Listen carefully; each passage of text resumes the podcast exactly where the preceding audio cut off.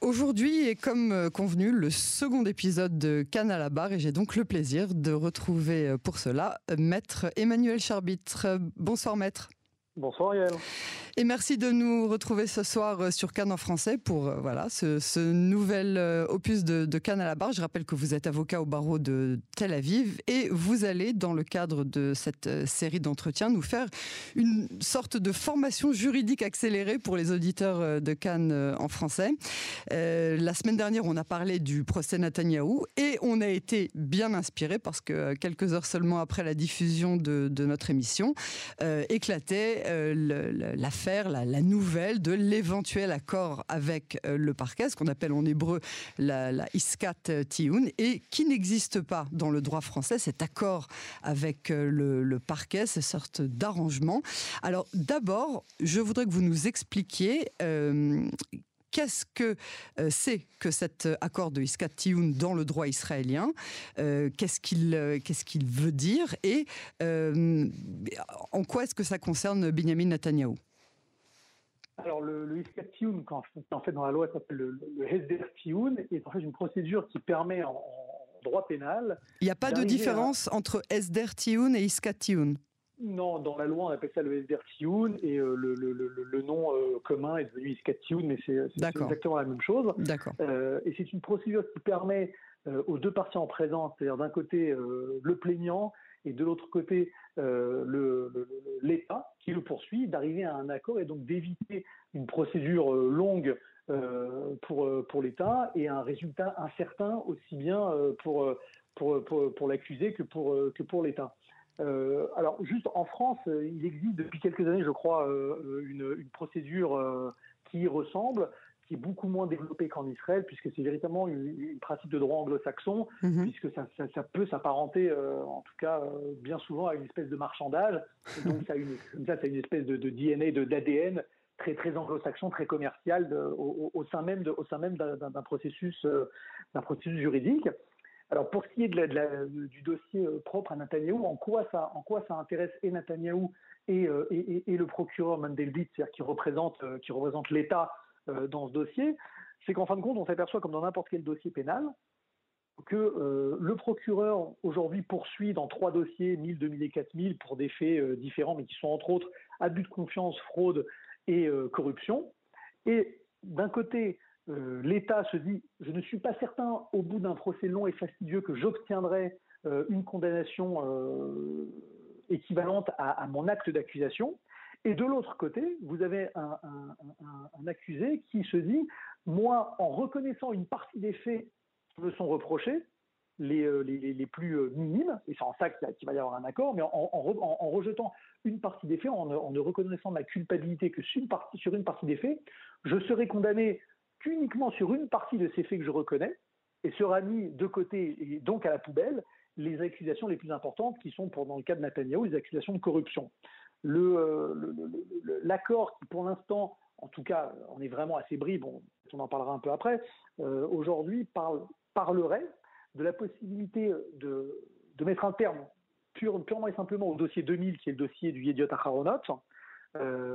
C'est ça, c'est un des dossiers les plus forts des 4. Hein. C'est le dossier, en tout cas, le plus médiatique et le plus politique, parce que Netanyahou, dans ce dossier, faisait face, entre autres, à Noni Mosef, qui est le directeur du Yediot Acharonot, qui, comme on l'avait dit la semaine dernière, s'était donné pour mission, il y a une dizaine d'années, de faire tomber Netanyahou, et il s'est retrouvé dans un dossier de corruption où les deux sont poursuivis pour corruption, l'un en promettant de taper moins fort sur Netanyahou, en contrepartie d'une non-publication de Israel Hayom, qui est un journal pro-Bibi, entre guillemets, pour faire rapidement, le week-end. Donc l'accord qui, pour l'instant, paraît être dans les tuyaux, serait de mettre de côté ce dossier, comme s'il n'existait plus. Et sur les dossiers 1000 et 4000, les dossiers de cadeaux et le dossier Bézeg, de demander à Netanyahou de reconnaître sa culpabilité sur des faits de fraude et d'abus de confiance, plus sur les questions de corruption. Et donc, ça permettrait à Netanyahou de pouvoir sortir d'un procès dans 3 mois, 6 mois, alors que ce procès pourrait durer, au bas mot, encore plusieurs années. 5 ans. Plusieurs années, oui, c'est ça. De manière évidente, c'est au moins 4-5 ans, puisqu'on n'a pas encore fini la première instance. Il y aurait fort à parier qu'il y aurait un, un appel par la suite. Et donc ça permettrait, je vous disais, donc à Netanyahou de sortir de ce dossier sans être condamné pour corruption, qui est quand même le fait majeur, parce que si on regarde non pas le dossier, mais les accusations, c'est-à-dire que corruption, c'est véritablement un fait, un crime grave dans le droit israélien, partout, alors que la fraude et surtout l'abus de confiance. L'abus de confiance, il y a quelques années, avait été décrit par l'ancien ministre de la Justice, Friedman, qui était un ancien ministre de la Justice de Netanyahou et qui est un professeur de droit, qui était un professeur de droit émérite et très reconnu en Israël, qui disait que l'abus de confiance, c'est ce qu'on appelle une faute panier. C'est-à-dire qu'on y met un peu tout ce qu'on veut quand on n'a pas vraiment, quand on n'a rien sous la main.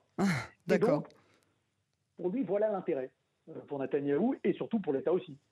Alors, l'intérêt pour l'État, pour évidemment éviter toute la longueur de ce procès, j'imagine bien. Mais dans le cas précis de Netanyahou, ça voudrait dire quoi? C'est quoi l'enjeu pour lui?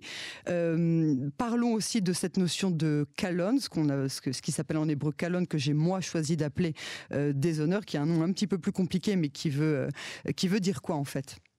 Oui, alors c'est calomnie, c'est déshonneur, indignité, je ne sais pas comment on peut le traduire parfaitement en français, mais c'est ça, c'est-à-dire qu'on fait rentrer en fin de compte dans certaines condamnations une notion morale. C'est-à-dire que non content de condamner une personne pour des faits de fraude, de corruption, d'abus de confiance, peu importe, on va rajouter à la peine la notion de calomnie, c'est-à-dire la notion d'indignité qui va empêcher cette personne, en général et quasiment toujours personne publique, de pouvoir avoir accès à des positions publiques, c'est-à-dire Premier ministre, député, se présenter à n'importe quel poste de direction d'un organisme public. Donc pour Netanyahou, le fait d'accepter ou de refuser dans le cadre d'un possible accord avec le procureur la notion de calomnie, pour lui, c'est un risque de devoir mettre un terme à sa carrière politique. Parce qu'évidemment, si l'accord est signé entre les deux parties et que la notion d'indignité est inscrite dans cet accord qui sera validé par le tribunal, Netanyahou ne pourra plus en pendant tout cas, 7 ans. En 7 ans exactement, avoir accès à une position publique. Et pour un homme qui a 70 ans passés, Voilà, donc il a quasiment 73 ans, et ça voudrait dire avant l'âge de 80 ans. Il y avait des rumeurs à une certaine époque qui disaient que peut-être Netanyahou envisagerait un jour le poste de président de l'État, qui est un poste public mais qui n'est pas un poste politique. Et même ça lui serait interdit si il avait cette notion de calomnie, donc cette notion d'indignité, comme vous dites, de déshonneur. Il ne pourrait plus se présenter à ce moment-là à ce genre de poste. Exactement, et étant entendu évidemment que cet accord est soumis évidemment ensuite à une validation par le tribunal, il n'interviendra pas demain. Ouais. Il faut être assez objectif. Alors il y a une limite dans le temps, puisque c'est le procureur général, qui est aussi le conseiller juridique du gouvernement, Avichai Mandelblit, qui termine son mandat le 31 janvier. Donc, c'est-à-dire que là, il faut faire ça très vite. Sinon, c'est Amit Eisman qui va le remplacer, mais on ne sait pas ce que lui proposera à Netanyahou. Exactement, avant Yael, c'est-à-dire qu'il y a, comme vous disiez, il y a une limitation dans le temps, mais ce possible accord, même s'il n'arrive pas à être validé dans les 2 semaines et que la procédure reprend plus ou moins son cours, rien n'empêche qu'il continue, enfin bon, ça reste dans les tuyaux, que ça reste dans la négociation informelle entre les parties et qu'on y aboutisse. À partir du moment où les parties ont décidé d'arriver à un accord, elles y arriveront. Et encore une fois, pour des raisons qui sont pour les deux parties tout à fait honorables. D'un côté, l'État qui ne veut pas perdre la face, ou en tout cas avoir le risque de perdre la face et de se retrouver face à une décision qui disculperait totalement Netanyahou. Et Netanyahou, de l'autre côté, n'a ni le temps, ni l'envie, ni même l'argent. La question est moins tranchée, parce qu'il y a des appels de dons. Voilà, vrai, c'est ça. Si c'est pas l'argent, en tout cas, il n'a pas spécialement l'envie de se retrouver jusqu'à 73 ans aujourd'hui, de se retrouver encore jusqu'à 77, 78 ans devant les tribunaux. Si de l'autre côté, il peut imaginer qu'à quasiment au même âge, il sera sorti d'affaire. Ouais. Alors lui, il continue de clamer son innocence depuis le début. Il dit que c'est politique et que ce n'est pas du tout la réalité. S'il acceptait aujourd'hui cette démarche, donc cette Iskat Tioun, cet accord avec le parquet, il devrait donc avouer des faits que depuis des années, il nie. C'est fort quand même. Il nie des faits, il nie leur qualification pénale. Oui. Il faut faire la différence entre la qualification pénale et le fait réel. C'est-à-dire que Netanyahou reconnaît avoir reçu des cadeaux d'un milliardaire israélo-américain dans le dossier 1000, qui est le dossier Milchan. Mm-hmm. Il ne dit pas le contraire. Après,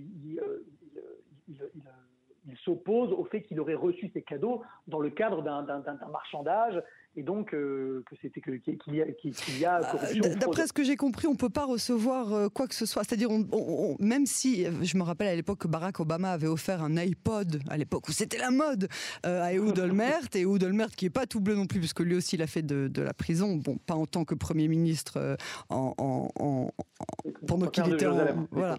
Oui, c'est ça, pendant qu'il était maire de Jérusalem, mais il a dit, oui, et j'ai dû aller payer mon iPod. Donc, oui, quand aujourd'hui on reçoit un cadeau, c'est connu, il faut aller le payer si on veut accepter ce cadeau. Ou alors demander à une commission spéciale de reconnaître le fait que c'est un cadeau, etc. Donc il y a toute une procédure qui permet en fait, de reconnaître des cadeaux entre chefs d'État. Mais oui, on souhaite éviter toujours le soupçon ou la suspicion, bien sûr, s'il y a de corruption, d'échange d'intérêts, parce que évidemment ce sont des personnes publiques qui détiennent un pouvoir important. Et donc on ne veut pas se retrouver dans les mains de l'un ou de l'autre pour des affaires de banal cadeau. Mais véritablement, là où le point est important, c'est pour Netanyahou de dire, par exemple dans le dossier 1000, qui est un dossier qui est le dossier le plus simple à comprendre, parce que véritablement, il a reçu des cadeaux, des bouteilles de champagne et des cigares, et l'État lui reproche d'avoir accepté ces cadeaux en contrepartie d'avoir fait avancer des dossiers de visa. Oui. Lui dit, moi j'ai jamais rien fait avancer. Mais il reconnaît de manière tacite avoir reçu ces cadeaux-là. À partir du moment où l'accusation de corruption tombe, ce qui est le cas dans l'accord qui est promis, Netanyahou sera condamné pour abus de confiance. Très bien, comme je vous disais, l'abus de confiance, c'est une notion qui est très large, qui est très large en droit pénal, mais surtout. Ce qui est assez rocambolesque, on va dire, dans cette histoire, c'est le fait que l'ancien procureur de l'État et l'ancien président de la Cour suprême, Barak, a reconnu il y a quelques jours que Netanyahou était venu le voir pour essayer de défendre la cause d'un futur accord devant Mandelblit, et il a reconnu que Netanyahou avait défendu le système judiciaire, il avait été... À une époque, oui, c'est ça. Oui, il a dit que Netanyahou a été l'un des plus grands défenseurs du système judiciaire à une certaine époque, et c'est aussi pour ça que... Il s'est repris après en disant qu'à partir du moment où il a eu ses affaires judiciaires, il a justement... Il a eu un comportement différent, mais c'est-à-dire que toute la politique, une partie de la politique qui est de dire justement que, pour ce qui est de la gauche, en tout cas qui reproche à Netanyahou d'avoir été un populiste décomplexé et justement d'avoir eu de cesse d'attaquer le système judiciaire israélien depuis 15 ans, on se retrouve avec le maître, entre guillemets,